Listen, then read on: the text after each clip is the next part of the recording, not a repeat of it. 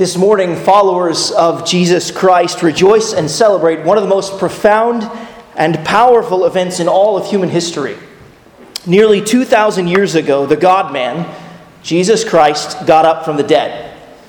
Jesus got up from the dead, and the world hasn't been the same since. Jesus' profound and powerful impact on the world was not merely a result of his life no, in large part, it was a consequence of his resurrection. Sure, Jesus had a large following during his lifetime, but it wasn't until after his resurrection from the grave that word about him began to dramatically expand beyond the places where he walked and talked. Nearly 2,000 years ago, Jesus got up from the dead. Men and women started going and telling others about this thing that had happened. And this morning, as we study Matthew chapter 28, we'll consider again what took place in one of the most profound and powerful events in all of human history. And it is my hope that after reconsidering the resurrection of Jesus Christ, we will be encouraged to go and tell others about this great thing that has happened.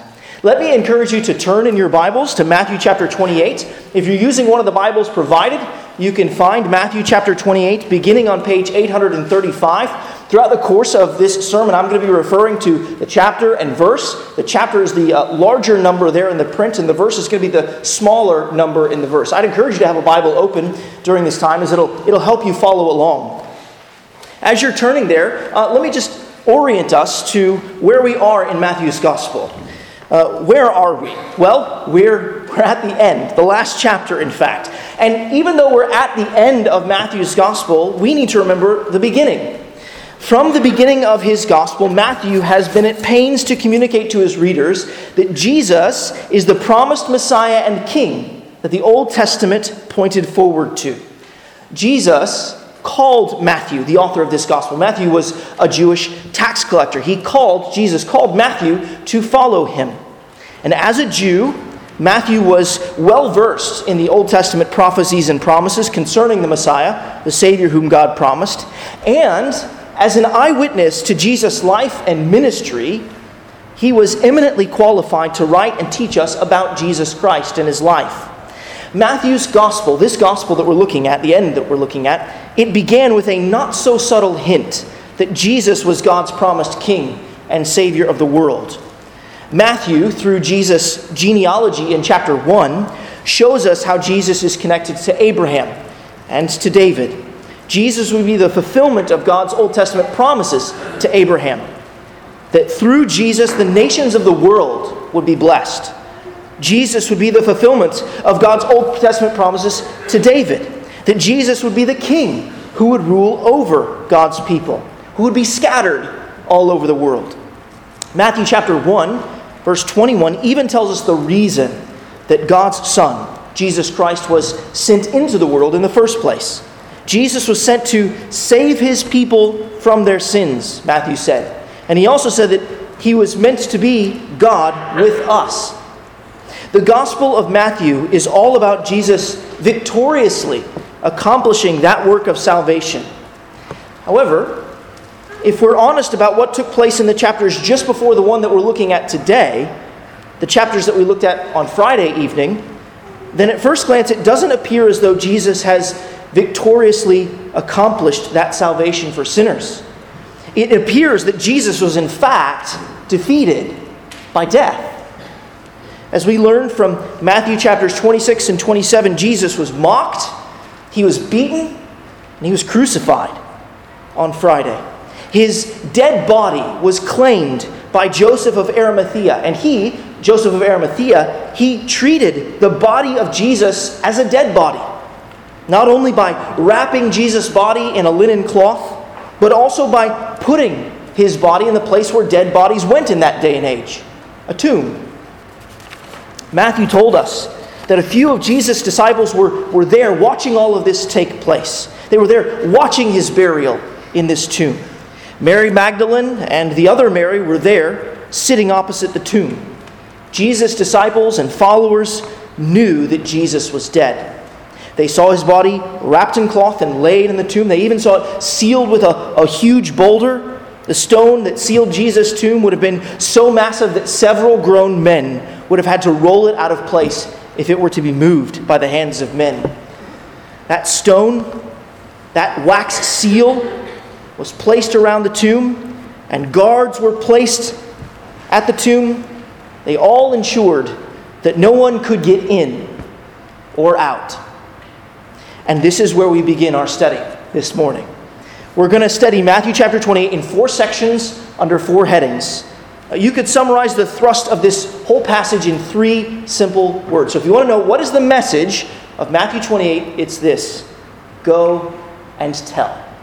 Go and tell. Here's the, here's the flow of the chapter God sends an angel to go and tell Mary and Mary Magdalene that Jesus has risen from the dead. The angel then sends the women to go and tell the disciples that Jesus has risen. The risen Savior then interrupts the journey of these women as they're on their way to go and tell the disciples that Jesus has risen.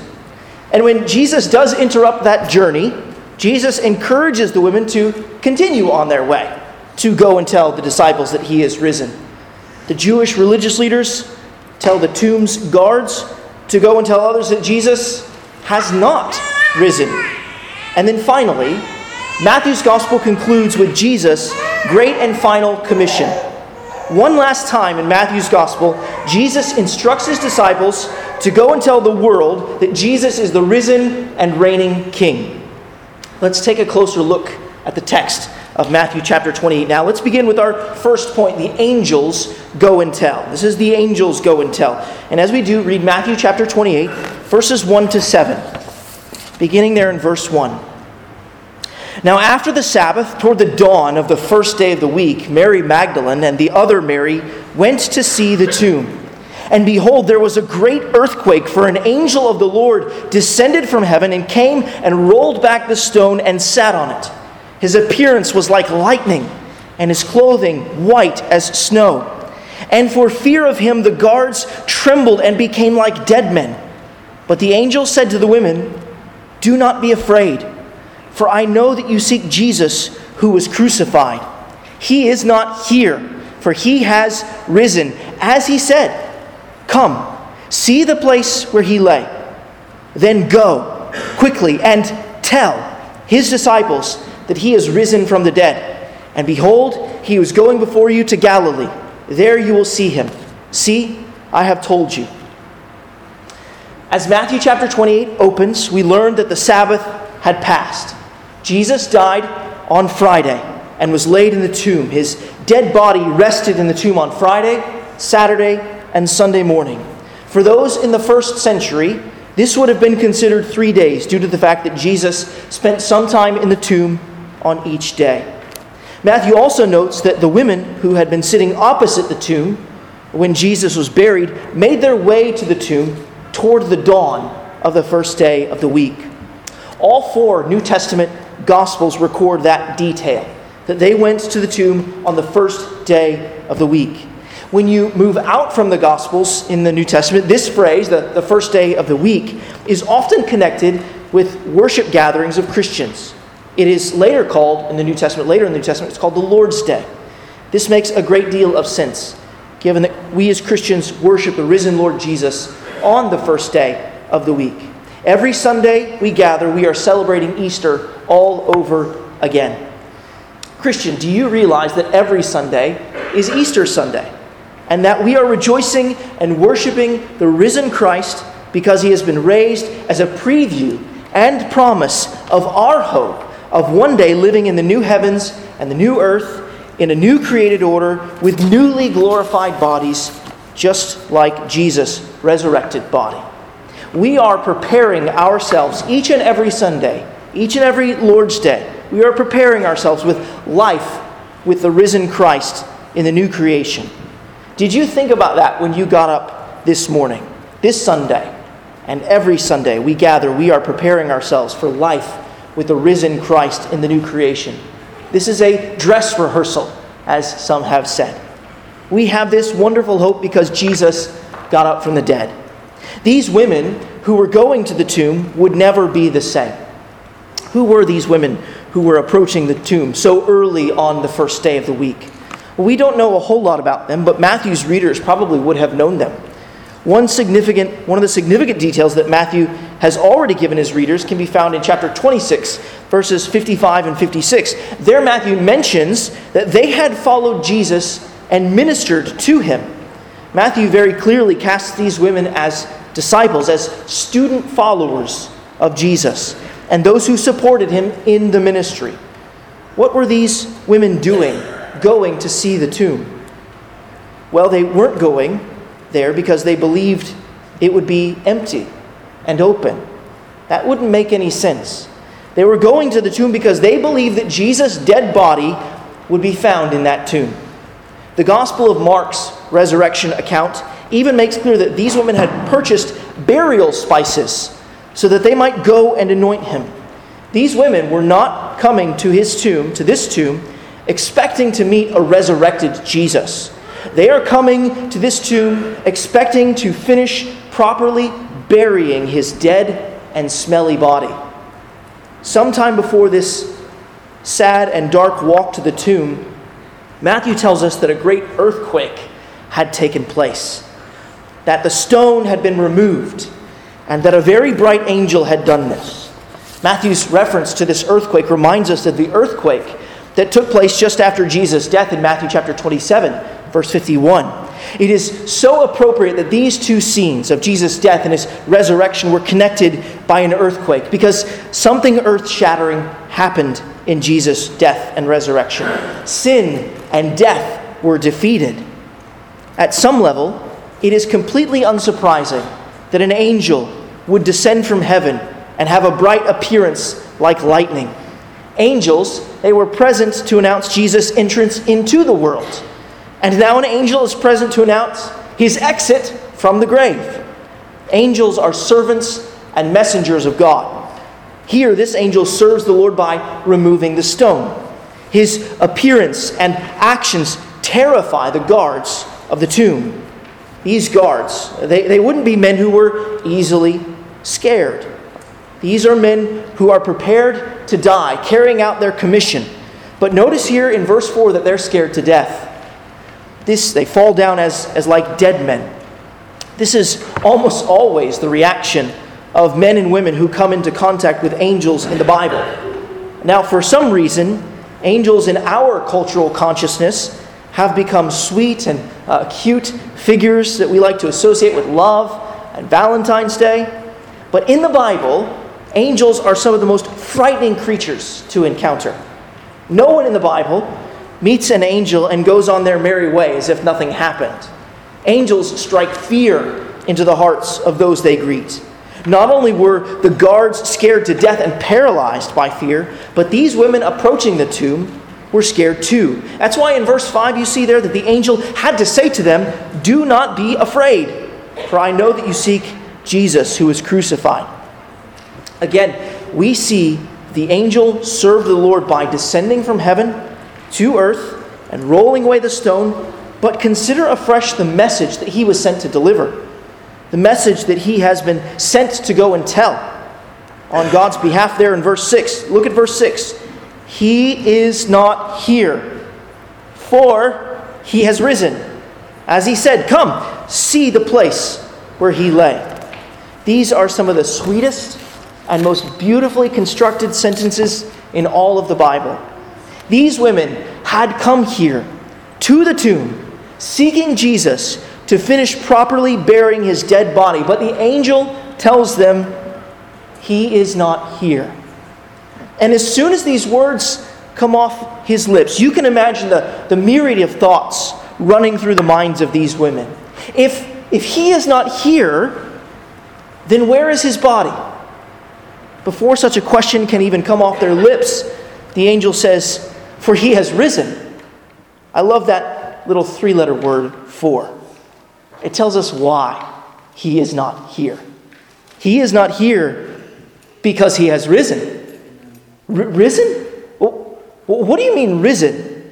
That doesn't make any sense. Dead men can't get up. It's true. But those who are alive can. The, the message that the angel is delivering to these women is astounding, and it's simply this Jesus is alive. The, the one whom you are seeking, the one who was crucified and put to death, the one that you saw laid in this tomb, is alive. The angel was telling the women, the one whom you are seeking is alive. Can you just can you imagine the confusion? The confusion that these women must have felt.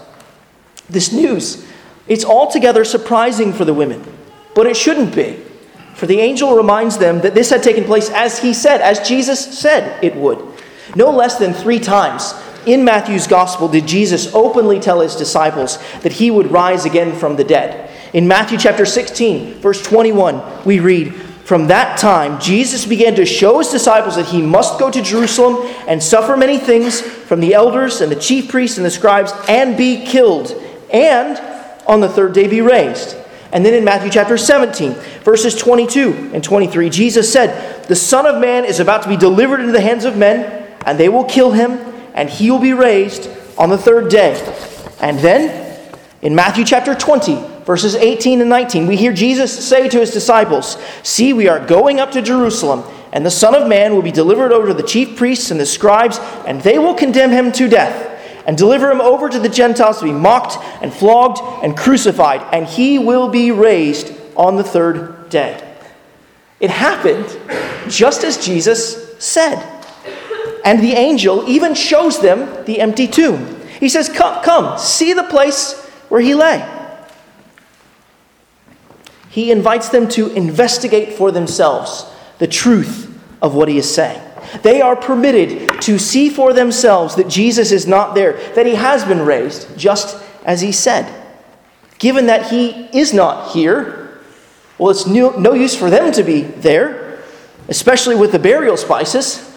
So the angel tells them to go and tell the disciples that he has been raised from the dead.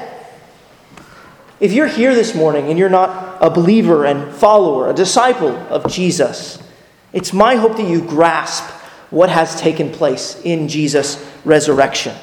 I hope that you grasp why there is a profound need for the resurrection. You see, when God first created the world, He set the first man and the first woman in a beautiful garden. They were to love and serve God and have a glorious relationship with Him. God gave man one rule.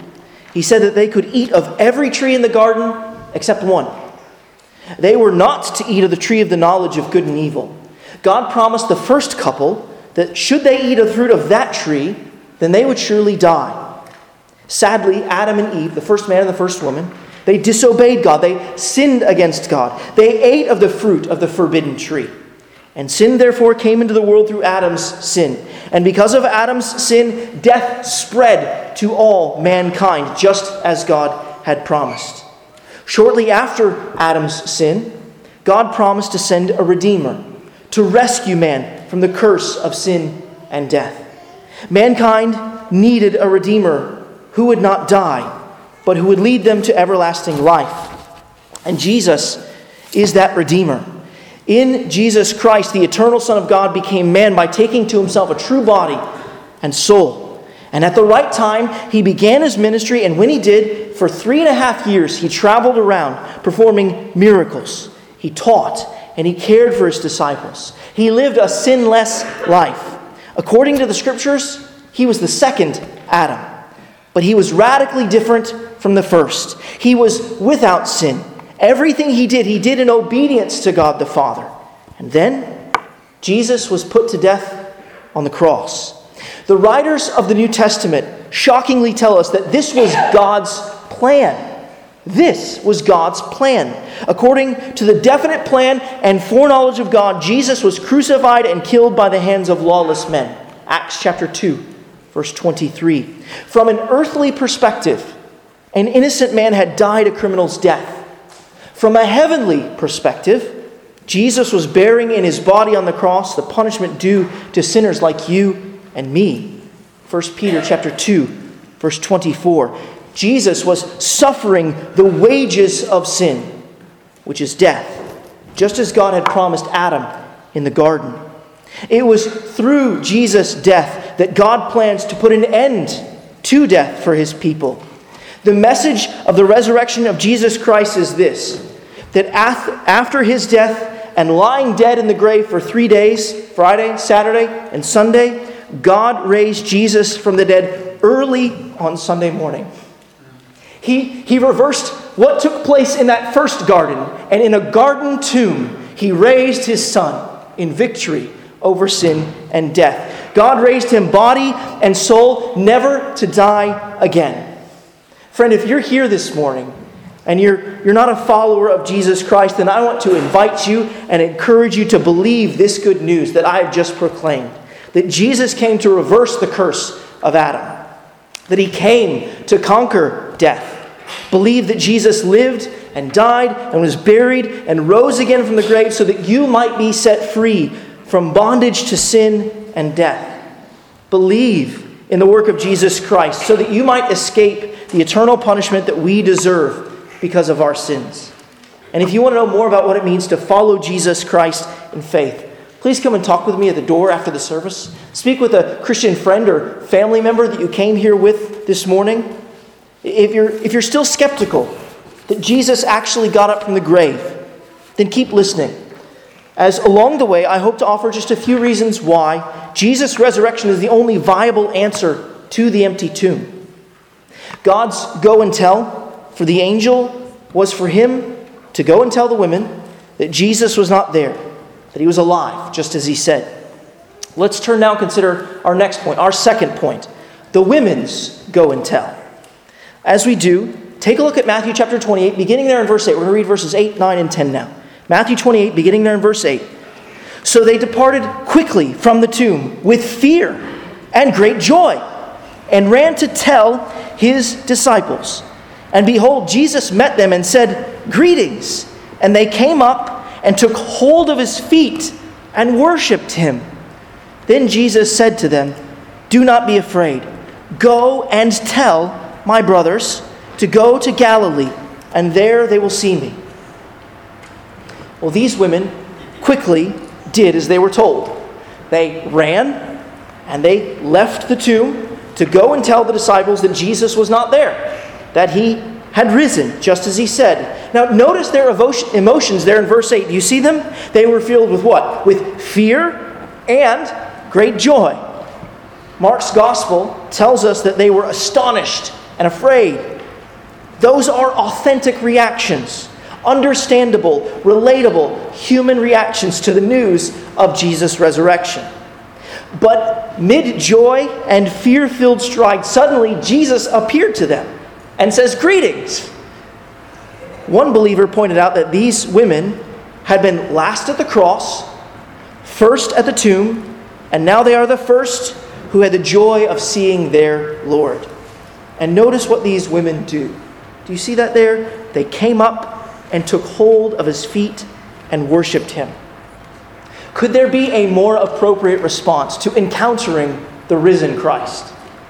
He doesn't refuse their worship. Did you see that? Jesus doesn't refuse them their worship or tell them to stop. He doesn't rebuke them. No, he receives their worship. He is entitled to it because he is God in the flesh. He is God and King.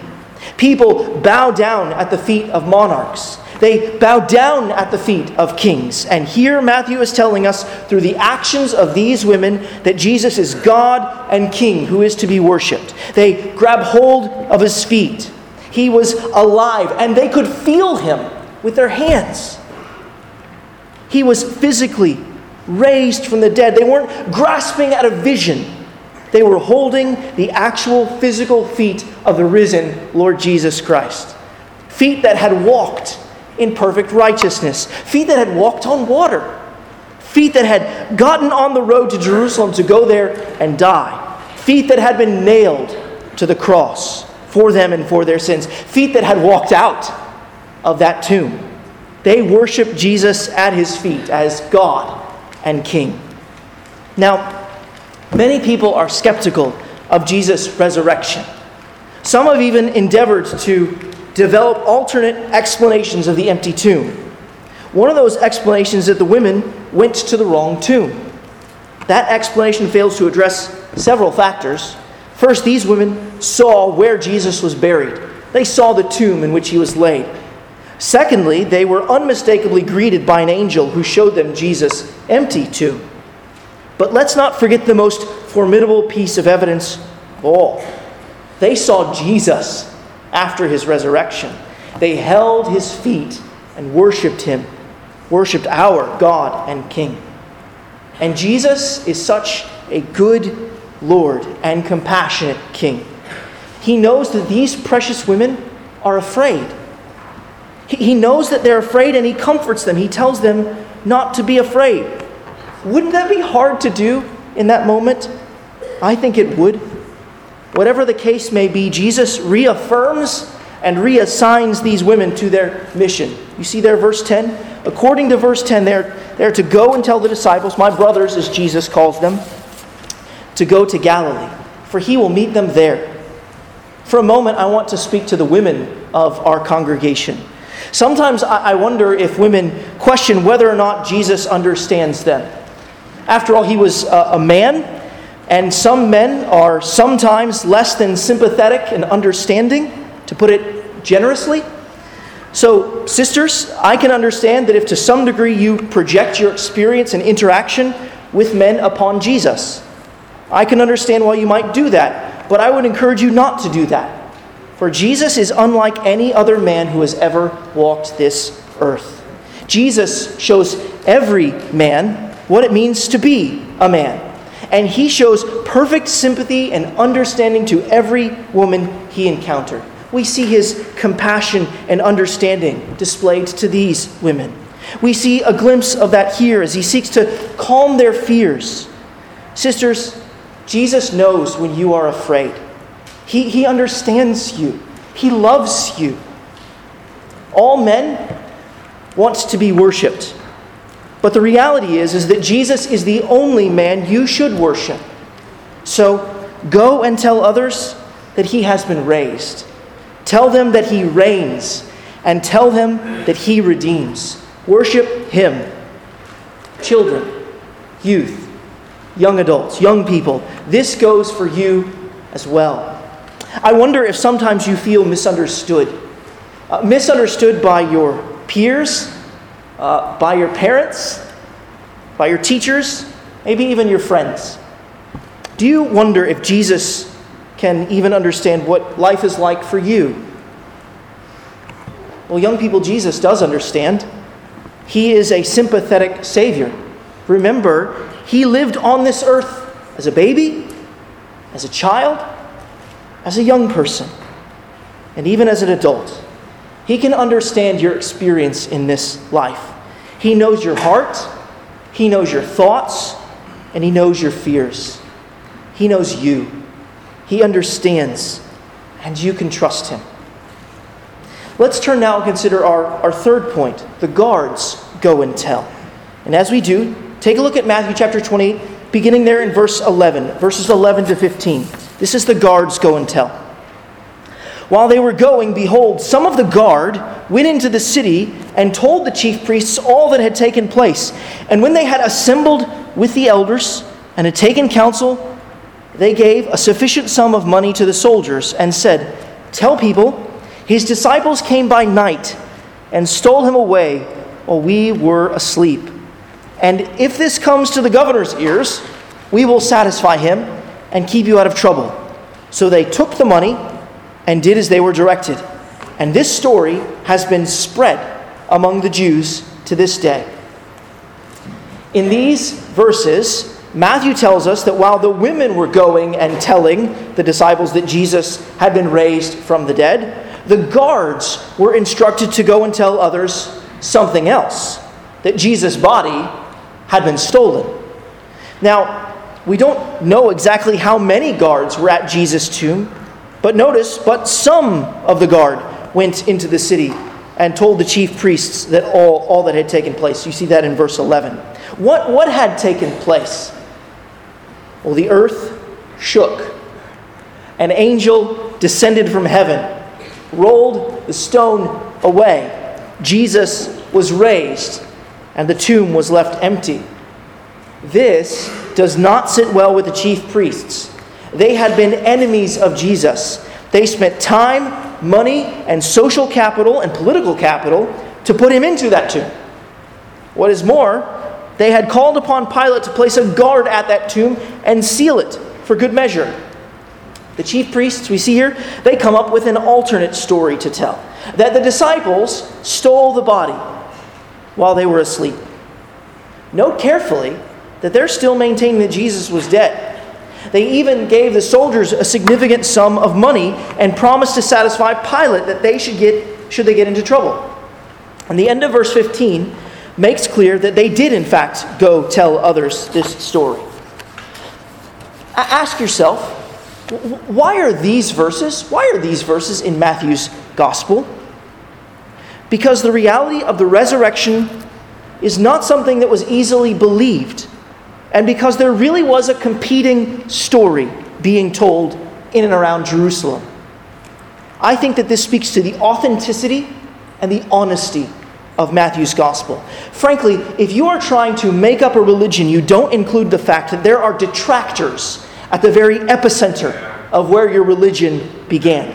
If you're trying to make up a religion, you don't include a story about women who were going to the tomb to finish preparing the dead body of your religion's founder.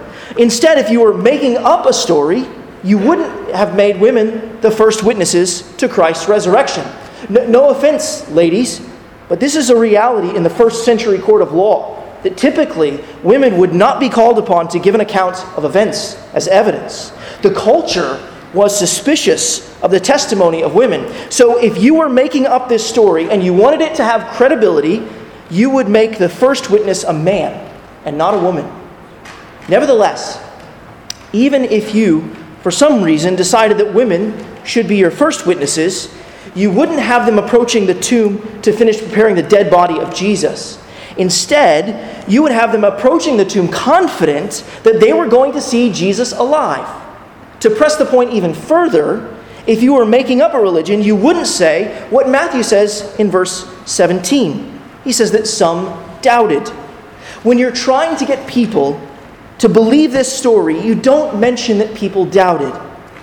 There is Jesus Christ, the Son of God, in the flesh, appearing to his disciples and others. And what does Matthew tell us? He says that some worshiped and what? Some doubted. Now, you just don't mention that kind of thing unless you are persuaded of the veracity of the story you're telling, that Jesus really was raised, and you're honestly recording history. These are real, authentic reactions that people had to the news of Jesus' resurrection. And I love how Matthew is unfazed by the actions of the chief priests and the guards. He recognizes that this alternate report is going around. But he doesn't develop a PR strategy to shut the story down. He simply and effectively says, look, this report, it continues to be spread to this day. And we, we continue to tell ours. That sounds, that just sounds like just a person who is unafraid and confident that the truth, God's truth, will prevail. It sounds like a man who is honestly writing history as it happened.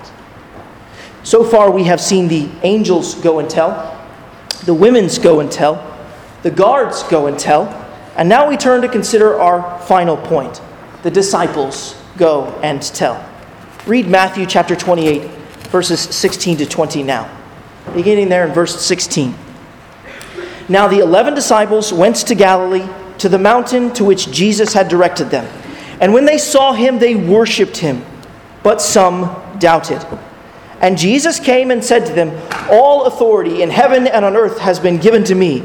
Go therefore and make disciples of all nations, baptizing them in the name of the Father, and of the Son, and of the Holy Spirit, teaching them to observe all that I have commanded you.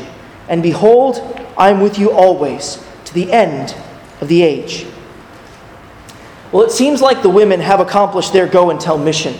Both the angel and Jesus instructed the women to go and tell the disciples that Jesus has been raised and that he would meet them in Galilee. What's fascinating is that the disciples need to be encouraged and instructed to go to Galilee. Jesus had made clear before his death that Galilee was where they were supposed to go after he had been raised. Listen to what Jesus said in Matthew chapter 26, verses 31 and 32. Jesus said, You will all fall away because of me this night, for it is written, I will strike the shepherd, and the sheep of the flock will be scattered. But after I am raised up, I will go before you to Galilee. Again, if you are making this story up, you don't need to instruct the disciples to go to Galilee. And in that day and age, you wouldn't have instructed them by women. Instead, you would have had the disciples simply recall what Jesus said, and instinctively they would go because Jesus' resurrection would be a foregone conclusion for them. But the disciples themselves were real men who were really surprised by the reality of Jesus' resurrection. So they have received the go and tell of the women and made their way to Galilee to the mountain where Jesus had directed them. Now, for those Bible scholars out there, uh, you'll remember that mountains have a significant place in the Bible's storyline. Mountains are the place where God reveals himself and his plans. The Ten Commandments and the design of the tabernacle were revealed to Moses on a mountain. Jesus revealed that he came to fulfill all righteousness in the Sermon on the Mount. Jesus revealed his divine glory in the Transfiguration on a mountain. Jesus taught his disciples about what the end of the world would be like in his sermon on the Mount of Olives. And now, here, Jesus will make another revelation on a mountain in Galilee. Notice that on this mountaintop, Jesus, he receives worship. God, and God alone is worthy of worship. And this worship would be blasphemous if it were not for the fact that Jesus is God, the Son. He is the second person of the triune Godhead, and he is worthy of worship for all that he is and all that he has done on behalf of his people. Many refuse to believe that Jesus is God, and they suggest that Jesus never thought of himself as God, and that he would be horrified if people thought of him like that. But that is just not the message of the New Testament. Jesus revealed himself in divine and human terms. As a human, he had to eat and drink and sleep and breathe and communicate. And as God, he exercised power over creation and he received worship. While Jesus' reception of worship in verse 17 communicates his divinity to us, his words in verse 18 also communicate the same. Do you see that there? He said, All authority in heaven and on earth has been given to me. In view of the Son's vicarious life and death and victorious resurrection, the Father has given to him all authority in heaven and on earth. In other words, the Father mediates and exercises his universal authority through the Son. This once again makes clear that Jesus is the King that the opening of Matthew's Gospel makes clear. This redemptive historical advance of the Father giving the Son authority to rule and reign is acted upon quickly by Jesus. As the King of the universe, he immediately commands his disciples to go and tell the world the good news of the gospel that the King and the Messiah that the Old Testament promised and pointed forward to has come to live, die, and be raised for the salvation of sinners. Jesus commissions his disciples to go in his authority. Jesus' followers are authorized ambassadors who have been authoritatively commissioned to proclaim the risen Christ. Now, here's something that we need to understand about ambassadors. They aren't merely private individuals who share their personal beliefs and experiences with others. They do not send themselves, but are officially commissioned and sent, as one Christian said.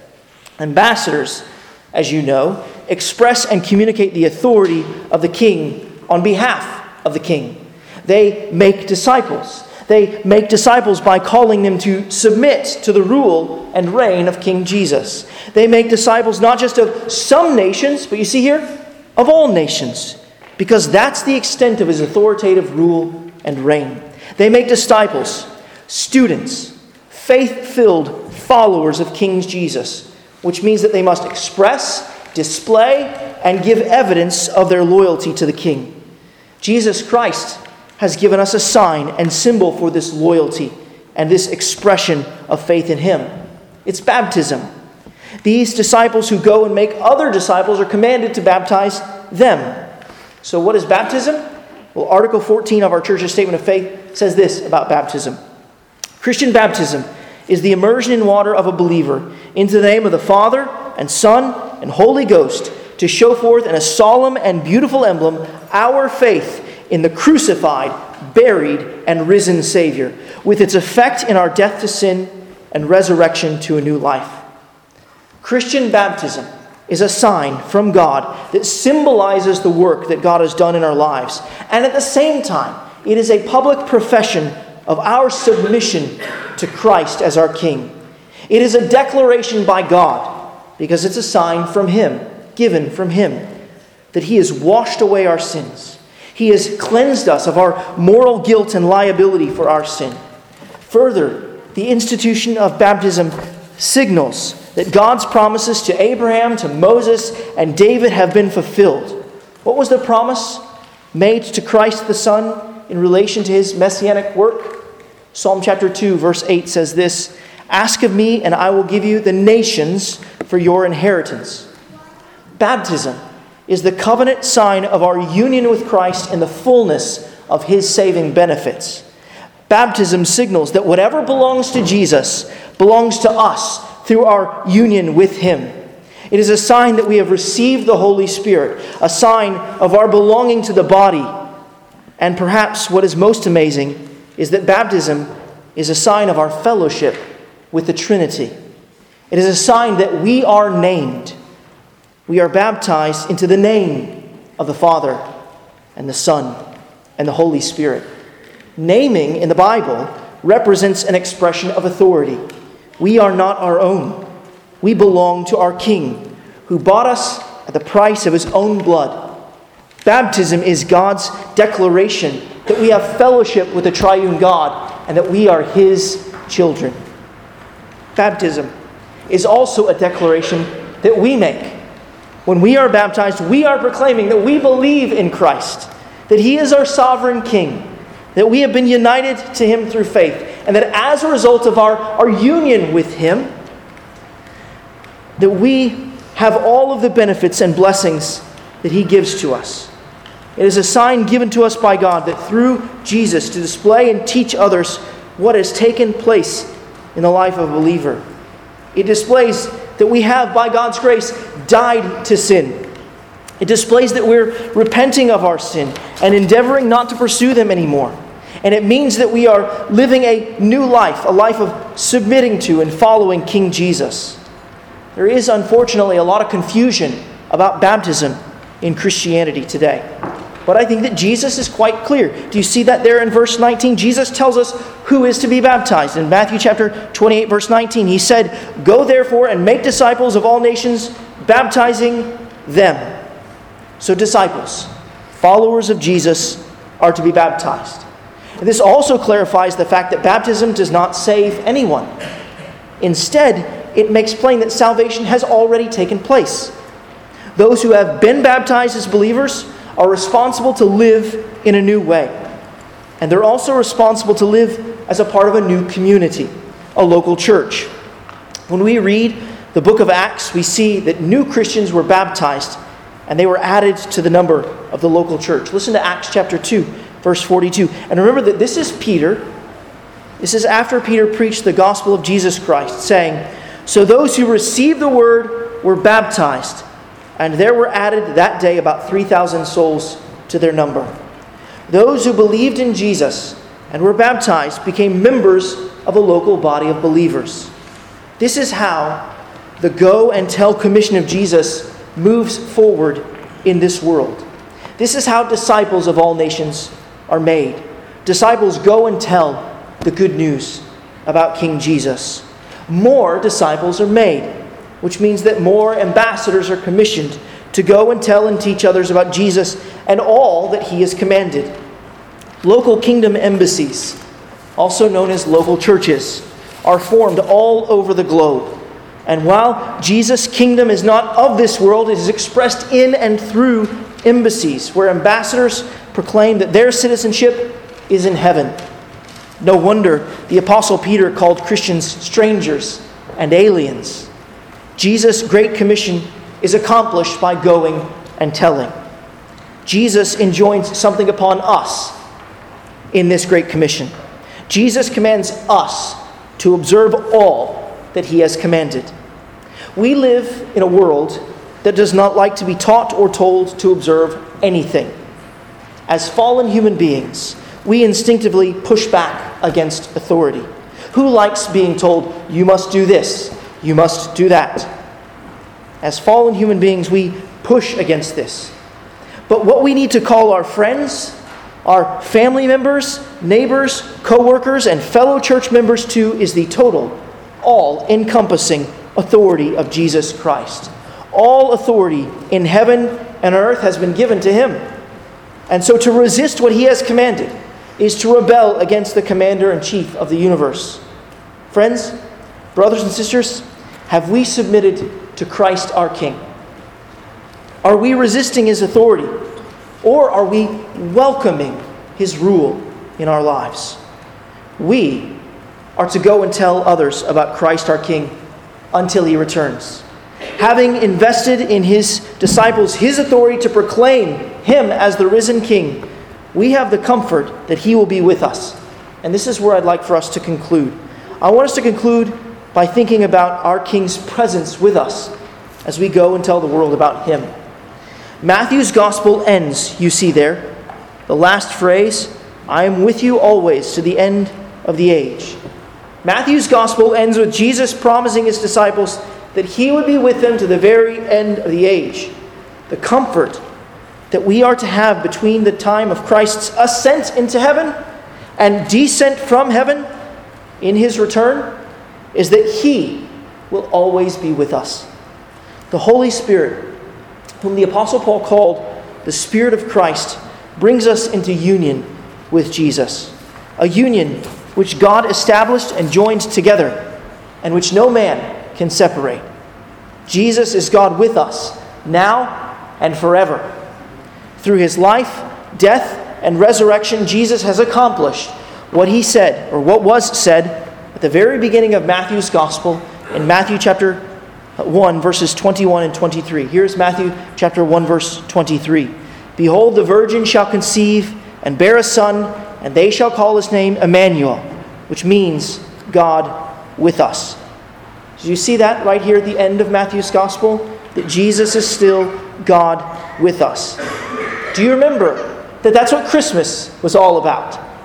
And do you see the connection? Do you see that Christmas ensured Easter? And Easter ensured that Jesus Christ would be with us as we go to the ends of the earth and tell others about him, even to the very end of the age. So, friends, brothers and sisters, here is your go and tell. Go and tell others that Christ is risen. Let's pray together.